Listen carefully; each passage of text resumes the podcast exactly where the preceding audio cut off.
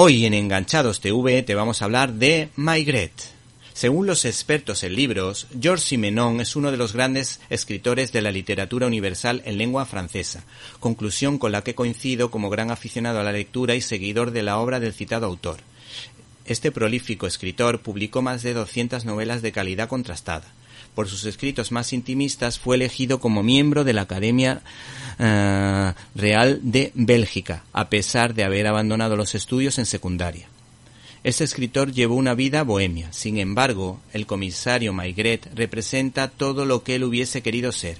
Al menos esa es la impresión que tengo. Un hombre enamorado de su mujer que disfrutaba con reuniones con sus compañeros de trabajo mientras tomaba unas cervezas y con valores ciertamente positivos que guardan gran similitud con los representados en esta nueva miniserie.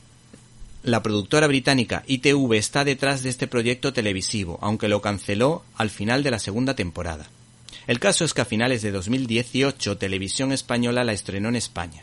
Los dos primeros episodios de los que consta esa primera temporada son de un profundo interés antropológico y han sido adaptados por Stewart Hardcore.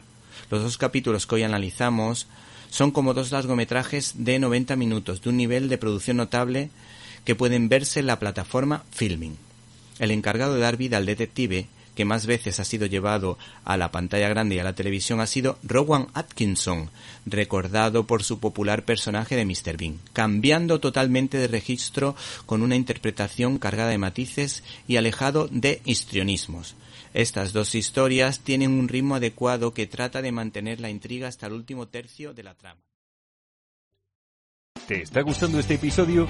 Hazte fan desde el botón Apoyar del podcast de Nivos. Elige tu aportación y podrás escuchar este y el resto de sus episodios extra. Además, ayudarás a su productor a seguir creando contenido con la misma pasión y dedicación.